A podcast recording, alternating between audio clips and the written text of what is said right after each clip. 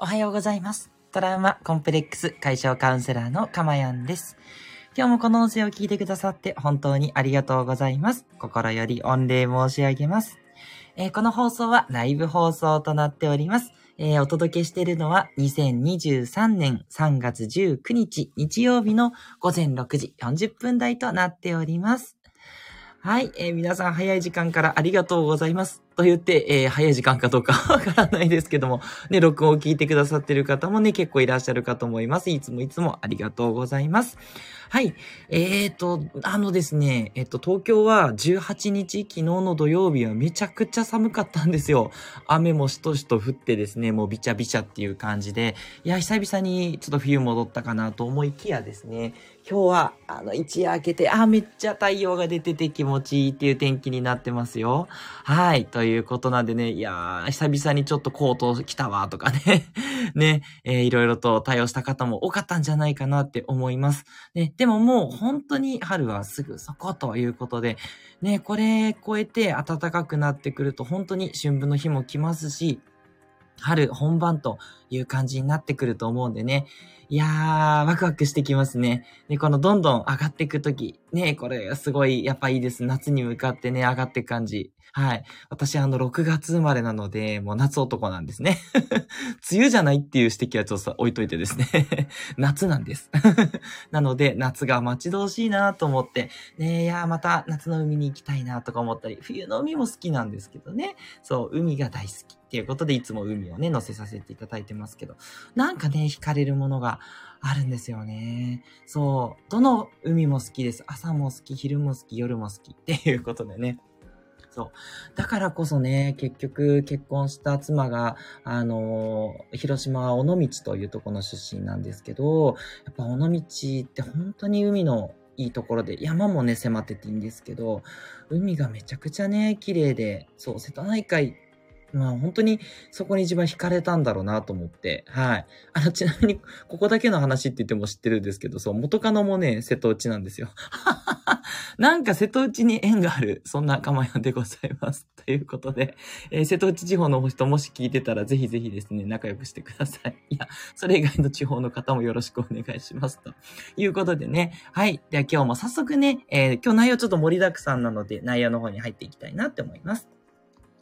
この放送はですね、私の癒しの声を聞いていただく今の幸せと、それから一つテーマを決めてお話をしています。で、このテーマっていうのが結構私的にはやっぱり深いかなと思っていて、はい、皆さんがちょっと普段接している情報とはかなりね、違う深いお話をさせていただくことによって、え心の底からのね、幸せっていうものを作っていく。そして、心が未来永劫幸せになることでも、ずっとです。うん。あの、ど、何が起こってもね、幸せになっていく。そんなな心をね、作っていく、えー究極の幸せプロジェクト、ということでね、プログラムというふうになっております。すいません。究極の幸せプロジェクトはごめんなさい。私がやってるプロジェクトなんですけど、すいませんでした。プログラムとなっておりますので、ね、よかったらね、あのー聞いていただけると、バックナンバーもね、いっぱいありますので、どんどん聞いていただけたら嬉しいな、なんて思っております。で、えーライブ放送はですね、えっと、日曜日と火曜日と金曜日の午前6時40分頃から、そして、えー眠れる夜の癒し放送ということで、今日もやりますよ。ね、夜はですね、えー夜寝やすくするためのポイントっていったところをいろいろとお話ししています。で、これについては日曜日、え火曜日、木曜日の、えー夜22時15分からということでお届けしておりまして、まあ、週に6回ですね、朝3回、夜4、夜3回ということで、え6回の放送をさせていただいていますので、よかったらですね、えーなんだろう、日々、あの、私の放送を聞くっていうのをルーティンにね、していただけたら嬉しいな、なんて思います。で、前は、あの、毎朝放送してたので、あの、その方が習慣になりやすいっていう方もね、いらっしゃったかもしれないんですね。だからちょっとね、いろいろ考えてはいます。うん。あの、ライブ放送をちょっと毎日っていうのは、あんまりですね、こう、どうかなというところもあって、あの、ペース的にちょっと厳しいですけど、まあ、録音をね、流すとかっていうことはできたりするので、うん、それでもいいのかなとかね、ちょっといろいろ考えたりもしつつ、でも、ね、スタンド FM はこのライブっていう良さっていうのもあったりするので、そう、個人的にはすごい悩むところなんですよね。だから皆さんのね、ちょっとお声をいただければと思ってまして、それ次第でね、どうしていこうかなとかって考えたりしたいと思ってます。はい。では早速内容に入っていきましょう。今日の内容はこちらです。子供に怒ってしまった時、より良くなるための考え方。ちょっと長いタイトルですけども、でこの内容でね、ちょっとお話ししていこうかなというふうに思います。ねどうですか？皆さん、子供に怒ったりされてますでしょうか？子供の年齢にもよると思うんですけどね、小さいお子さんだったらやっぱり、まあ怒るというよりも、こうもうとにかく対応する、あれやっちゃダメ、ああ、これやったらもうどうなるのってふらふら、は、ハラハラしながら、えー、見てたりとか、あと、大きくなってくると今度言うこと聞かなくなって、もう本当にうちの子は、みたいな感じになってる人もね、多いんじゃないかと思うんですよね。はい。まあ、うちもね、ご多分に漏れずですね、まあまあ、キーキー言うわけですよ。まあ、私の子供なんで想像つきやすいかと思うんですけど、まあ、キーキー言うので、そんなキーキー言って何のためになるのって言うんですけど、だって言っちゃうんだもんって言ってね、またキーキー言うってね、そんなことを繰り返してるんで、やっぱこっちもね、あの、私もこんなにね、いろんな放送してますけども、やっぱりカチンとなっていろいろ言ってしまう時もあるんですね。はい。まあ、それも含めて私自身の成長だなっていうふうには思っていまして、はい。あの、それでもね、あの、言わせていただきたいなっていうことというか、皆さんがね、じゃあそういう時どうしたらいいかっていうすごいお役立ちとなる情報をね、お伝えしていきたいなと思うんですけども、まず最初に言えることは、時と場合で仕方がないっていうことですね。つまり、場合によっては怒ってしまっても良いと私は考えています。うん。基本は怒るのは NG ですね。なぜかっていうと、怒るっていうのはエネルギーがですね、やっぱ自分の何かしら、後でちょっと言いますけど、結局ね、自分の何がしかなんですよ。怒るっていうのは。うん。相手のためを思って怒るって、まあ、せいぜい5%とかそれぐらい。だいたい怒ってる時って、まあ、後で言いますけど、まあ、問題は相手ではないんですよ。はい。なので、そうなんですが、時と場合によってはあって、で、それはどういう時かっていうと、命の危険がある時ですね。例えば、あの、うちの息子はその保育園が終わった時に、園の玄関から道路にパッて飛び出したんですね。そう。もうこれつい一昨日ぐらいの話なんですけど、めっちゃ叱りました。何回もそれダメだって言ってるよね。なぜかっていうと、うちの保育園の前道路が、道路に車がピュって来るんですね。そう。だからもう、これ取り返しのつかない事態になってしまうんで、もうこれについては、もう私的には、もう若干もうそれについてお父さん怖いって言われてもいいという、もうそれぐらいの、覚悟を持って怒ります。うん。もう、あもう絶対怒られたくないって思わせたいと思っていて、うん。私はそれでいいと思ってます。もちろん、これについても賛否両論あるので、いや、それも頭ごなしに怒っても意味ないでしょ、ダメでしょっていう人がいても私はいいと思います。もう私は絶対にそれは嫌なので、そう、絶対はないと言ってもですね、やっぱりね、こう、車に惹かれることをですね、あえて、なんていうのかな、ね、ああ、ダメだよ、そんなことしてたらね、また車惹かれちゃうからね、なんて言ったって言うこと聞かないわけですよ。子供にもよると思いますけどね。だからもうこれは厳しく言いました。はい。でも、やっぱり分かってくれたのか、あ、そうだよね、つってすごいシュンとして、でも、その後普通にまた楽しい会話して、お父さんお父さんって言ってね、甘えてきたりして、ね、そういう可愛い息子なんで、あえてそこだけは叱ってます。はい。何回も言ってるんでってことですよ。あの、1回目で怒ってるわけではないですからね。もう5回も10回も注意してるんで、本当に危ないんで言ってます。ですが、それ以外の場合は、やっぱりですね、怒らない方がいいですね。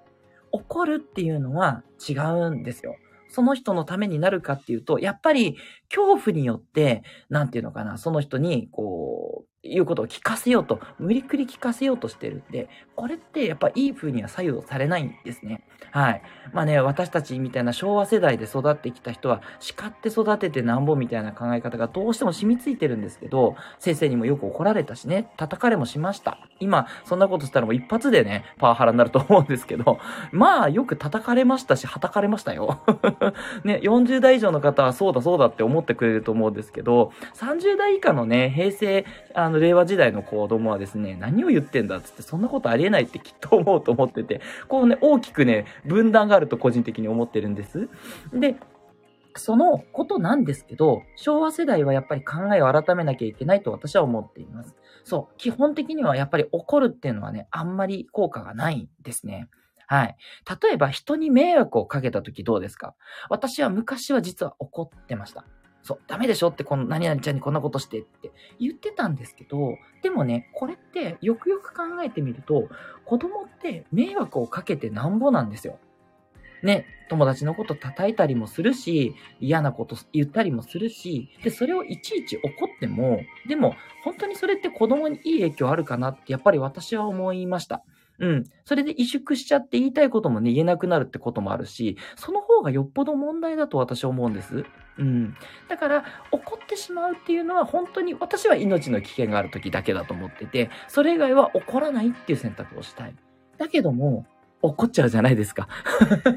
ね、それがね、やっぱりこう人の心だと思うんです。じゃあ、なぜ怒ってしまうのかっていうことなんですけど、これ、もう明確に答えがあるんですね。ちょっと意外かもしれないんですけど、それは、あなたに心の問題があるからなんですよ。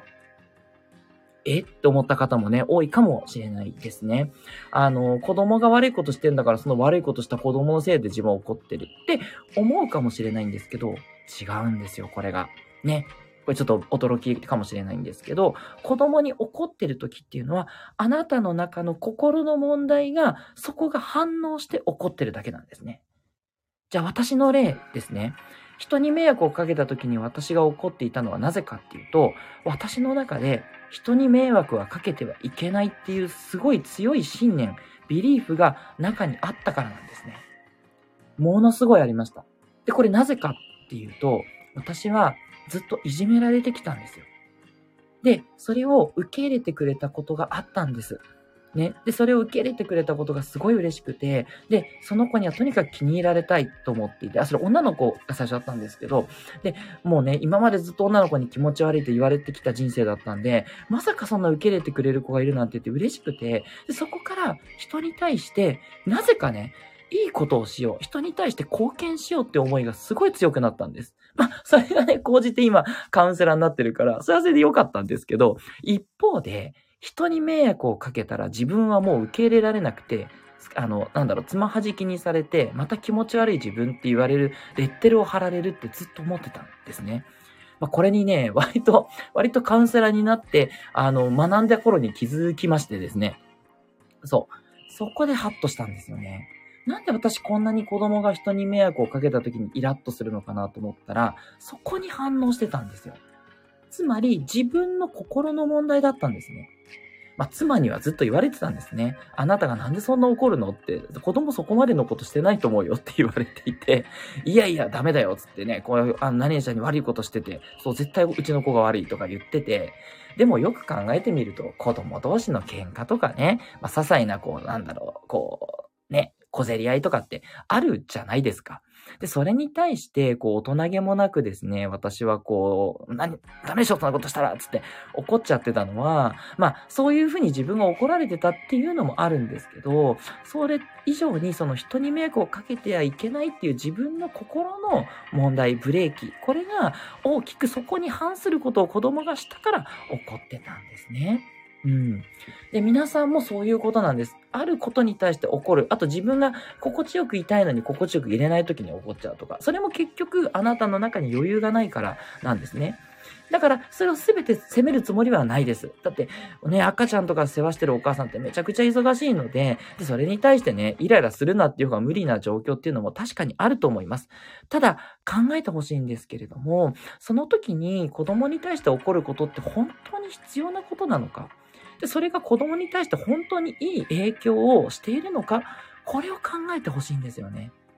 皆さん子供が可愛くて仕方ないはずなのに、自分のストレスとか、自分のその私のさっきのビリーフとかでね、それで子供のこと凹ませたりとか、子供にそれこそまた怒ったりしたら、その子供が大きくなったらまた自分の子供を叱ったりするわけじゃないですか。でそんな風になんかこう、したいのかっっていうことをやっぱり考えてほしくて、やっぱりまずそこに気づくっていうことが大事だと思うんですね。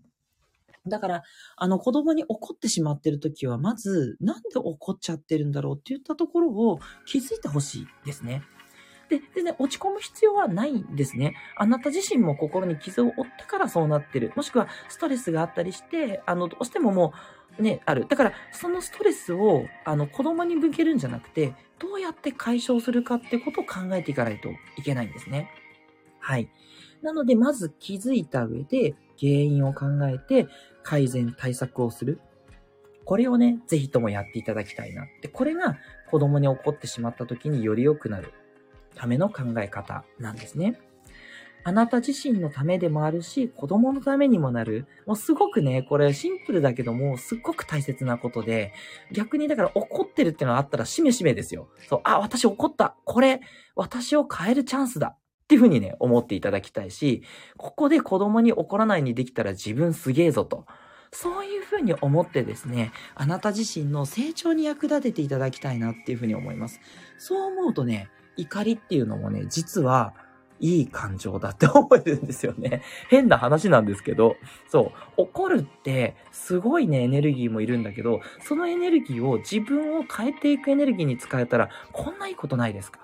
一石二鳥ですよね。自分も良くなって、で、で私それでね、結局、人に迷惑をかけてもいいじゃん。場合によってはっていうふうに思えるようになって、めちゃくちゃ楽になったんですよ。そう、だから妻にも迷惑かけるし、会社の人にも迷惑かけるし、まあなんならね、あの、クライアントであるお客様にも迷惑かけてるかもしれないカウンセラーとしてごめんなさいと思いますけど、でも、クライアントさんからね、あの、あれ、あの、自慢するわけではなくて、そういうふうに苦情を言われたことっていうのはなくて、まあ、もっとこうしてくださいはあったと思うんですけど、そう。でもすごくね、心が楽になったって本当に皆さんからおっしゃっていただいていて、だから、その、なんだろうな、感謝をいただけてる以上は、あの、迷惑をかけることもあってもいいかな。例えば、ちょっとあの、都合が合わなくなってリスケをすると。あリスケっていうのはスケジュールを変えるってことなんですけど、ちょっとすいません、この時間どうしてもカウンセリングができなくなっちゃってっていうことがあってね。そう、あの、どうしても家庭の重要なこととか、あと、あと私副業なので、お仕事の予定もどうしても、あの、外せない予定がね、あの、緊急のトラブルとかあったりするとあったりするので、それでちょっと動かしていただくこともあるんですけど、皆さん心地よくね、それ、あ、大丈夫ですよって言って変えてくださることもあって、そう、十分にもちろんお詫びを申し上げた上でので、だってそこ予定押さえといてくださってるわけですから。うん。だけども、それに対して前は凹んでたんですね。あ、なんて自分こんなに迷惑かけてたんだろうっていうふうに思ってたんだけども、それがなくなりました。ね。そういうこともあると。ね。だからそれを踏まえてまた自分を成長させていけばいいって思うようになって、本当に子供がいて子供を怒ってしまったからっていう、そこが原因だ、あの、で気づかされたんですよね。はい。なので、まず気づいて原因を考えて自分で改善策を出していく。それをやっていけばいいだけのことだって思っていただきたいんですね。はい。あ、ここで、あの、コメントいただきました。虹色マーク、さやちゃんさんありがとうございます。ね、水戸でね、あの、素敵な、えーと、自然をね、楽しむ、そんな幼稚園を運営されてるさやちゃんさんから、かまやさん、ハートマーク、おはようございます。花束といただきました。ありがとうございます。いやー、気持ちのいい朝迎えてらっしゃいますか？ありがとうございます。えそして、長野から聞いてくださってるスコアさんもいつもありがとうございます。おはようございます。といただきました。嬉しいです。ね、どうですか、スコアさんの方は。東京はね、今日はいい天気になりました。昨日は、実は雨降りでめっちゃくちゃ寒かったんですけど、今日はね、どうもいい天気で、また暖かくなりそうだなって、そんな雰囲気の朝を迎えていますよ。ね。皆さんもね、あの、日曜日の朝、朝、いいですよね。ね、なので、で、夜は、あ、次の日ちょっと月曜日だからな、って言ってちょっと凹む方もいらっしゃるかもしれないので、そんなあなたにうってつけ、日曜日の夜の癒し放送もやりますのでね、10時15分あたりから、ぜひぜひね、この癒し放送を聞いて寝るっていう習慣にしていただけたら嬉しいなって思いますよ。ね、夜もよかったら私と一緒に過ごしていきましょう。はい。で、改善なんですけれども、あの、もちろんご自身でこうしたらいいっていうふうに浮かんだもの、それをやっていただけるに越したことはないんですが、私からね、あの、僭越ながらアドバイスをお渡しするってなると、まずはやっぱりよく休んでおくっていうことですね。休めないようだったら、時折ご両親に来ていただいたりして、あの、育児をちょっと休む時間をとっていただく。旦那さんにちょっと協力してもらうっていう、そういうのがいいかなって思います。で、それによって自分が満たされるっていうこと、これが大事で、短い時間でもね、楽しいことっていろいろあると思います。YouTube 見るでも、TikTok 見るでもね、あのね、最近あんまり TikTok 見すぎちゃうからっていう方もいらっしゃると思うんですけど、時間を決めてね、そうやってあの、すごく楽しい、心から楽しめる遊びをするって私はいいと思うんですよ。だからもう、あの、本を読むとか、漫画読むとかでもいいし、ね、短い時間でできることをちょっとお茶するでもいいしね。そういったことで自分を満たしていくっていうこともすごく起こらないためにおすすめです。で、あとはやっぱりね、粘り強く子供を諭していきましょう。ね、子供はね、絶対にお母さんお父さんの言ってることは聞いてます。ね、聞いてないようで聞いてますので、あのね、あの、悟すっていうのがすごく大事。ね、こういう風にした方がこういいと思うよとか、こういう風にしてこって、ね、即効性はないです。すぐには聞かないです。なんですけど、すぐに聞かせることが子供にとって本当にいいことかって多分、あなたが子供時代の時のことを考えたらそうじゃなかったと思うんですよ。ね、お母さんがね、優しく言ってくれたら私だっていうこと聞くのに、ああやってガミガミ言うから嫌なんだよってあったと思うんですよね。そう。だからあなたがそれを繰り返しちゃったらね、せっかくね、また次の世代にバトンを渡してるっていう時に、もったいないじゃないですか。せっかくだったらもっといい人生を子供に送ってもらって自分よりもね。それでもっと日本自体をね、良くしていくっていうことが私たちのミッションだと思うので、まあそ、その大きな話はいいとしてですね。そう、自分の子供により幸せになってもらいたいわけなので、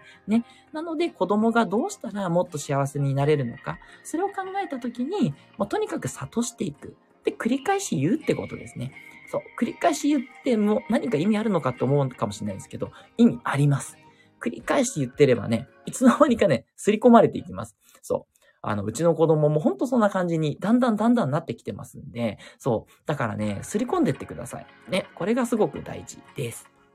はい。あ、ここで川口社長、ありがとうございました。あ、3月18日新刊が出ましたということで、61冊目。わ、すごいですね。本当に継続の鬼ですよね、川口社長。すごい。どもーん、おはよんといただきました。さすがですね。まあ、それはね、日曜日とかなくね、早起きされてますよね。いや、鬼ですよ、鬼。鬼って笑い泣きされてますけど。そう。いやいや、すごいです。いや、なかなかそこまでのことってできないですよ。ね。すごいなぁ。ね、Kindle 出版61冊目。本当におめでとうございます。ます。ごい。ね、またちょっと改めて私もね、読ませていただこうと思って、私、Kindle Unlimited に入ってるんで、もうバシバシ川口社長の本読んでますので、すごい嬉しいなと思いますね。本当に。またね、そう、コラボコラボって思ってはいるんですけれども、ちょっとね、今、あの、いろいろとね、バタバタとしておりまして、カウンセリングの方がですね、おかげさまでちょっとだいぶね、忙しくて、ごめんなさい、本当にね、どうしたらいいもんかと思うんですけど、またね、川口社長とあの、癒しじゃない方の夜の放送ね したいいなって思っております。いや、またコラボしましょうって嬉しい。ありがとうございます。そう言っていただけるとありがたいな。ね、本当にいろんな方とコラボされてて、もうめちゃくちゃスーパーすごい方なのでね、そう、もうありがたいので、ちょっとまたね、そうですね、4月以降ぜひまたご連絡させてください。またこちらから連絡しますね。ありがとうございます。あ、それからスコアさんから、長野もです。お日様出るだけで嬉しいですね。っていうことで、そうなんですよ。なんかさ、雨が降った後お日様っていうと、このね、あの、跳ね返りっていうかね、下から、あの、また上がってくっていう感じがして嬉しいですよね。すごいよくわかります。ありがとうございます。なのでね、今日はね、ぜひ気持ちのいい日曜日を過ごして、またね、月曜日。でも、あれかな？もう春休みにだんだんね、入っていくかな？ね、うちももうちょっとで終業式で春休みって感じになるんで、逆にちょっと忙しくなる。ね。スコアさんも私もそうなんだよな、とか思ってて ね。お互いちょっと、あの、なんとか花粉も大変ですけど、頑張っていきましょう。ね、スコアさん、ありがとうございました。はい。それから川口社長、4月以降にやろうということで、いやー、嬉しい。なんかありがたいなもうこうやってね、皆さんが盛り上げてくださるのでね、朝からテンション高く楽しくできました。ありがとうございます。はい。ということで、今日はですね、えっ、ー、と、眠れぬ夜の放送は、予定はですね、アファメーションということで、はい、アファメーションってわかりますかね？あの、言葉をつぶやくっていう、それを自分に言い聞かせるのがアファメーションになるんですけど、はい、これをね、日本語で、じゃあどんなつぶやきをしたら夜、癒しになって眠りやすくなるのかっていうことをね、私からお伝えしたいと思っております。ぜひこちらの方もお楽しみなさってください。はい。それから、えー、次回火曜日ですね。火曜日の放送は予定はですね、結婚相手の両親への対応というね、まただいぶニッチな感じですけれども、はい。あの、結婚する人、それから結婚してる人にもね、え、すごくね、役立つような内容をね、お届けしていこうと思うので、まあ私も結婚10周年でございますので、まあまあ、あの、もっとしてる人からすればまた若輩もんですけど、まあ10年を経た気づきですね。10年間の気づきをね、えー、わずか20分でね、お伝えしたいと思ってますんで、ぜひね、また興味のある方は聞いていただけたらな、というふうに思います。はい。この先もですね、続々と、えっと、最、しばらくはですね、ちょっとそのメンタルの内容、またちょっと原点に戻ったね、内容いろいろちょっとお話。ちょっと最近、あの、アリューみたいな話がちょっと多かったし、抽象的な話も多かったんで、まあ、もうちょっと具体的なこともいいかなと思ってお話ししていって。で、あと、ちょっと予定してるのが、どんなカウンセラーを選ぶべきっていうことで、まあもちろん私を選んでいただきたいですけど それは置いといて、あの、カウンセラーってどういうふうに選ぶべきかってなかなか情報って出てないと思うんですけどど、これについての、まあ、超超マル秘、えー、テクニックっていうのをね、お伝えしていくんで、もうこの放送を聞いてる方は本当に幸せになれます。なぜなら、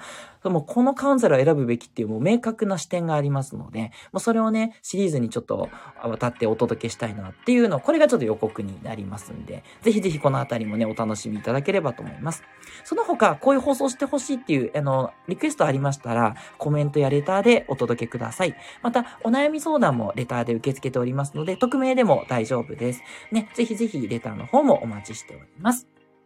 ということでね、えー、今日の放送良かったって方はぜひぜひいいねをね、そしてまた、えー、今日の夜とに火曜日の朝に放送していきますので、聞いていただけたら嬉しいですし、あなたが未来永劫の幸せを手に入れることができますよ。ということで、今日はこの辺りにしたいと思います。ぜひ素敵な日曜日をお過ごしください。ね、川口社長、そしてスコアさん、そしてさやちゃんさん、どうもありがとうございました。トラウマコンプレックス解消カウンセラーのかまやんでした。ではでは、また。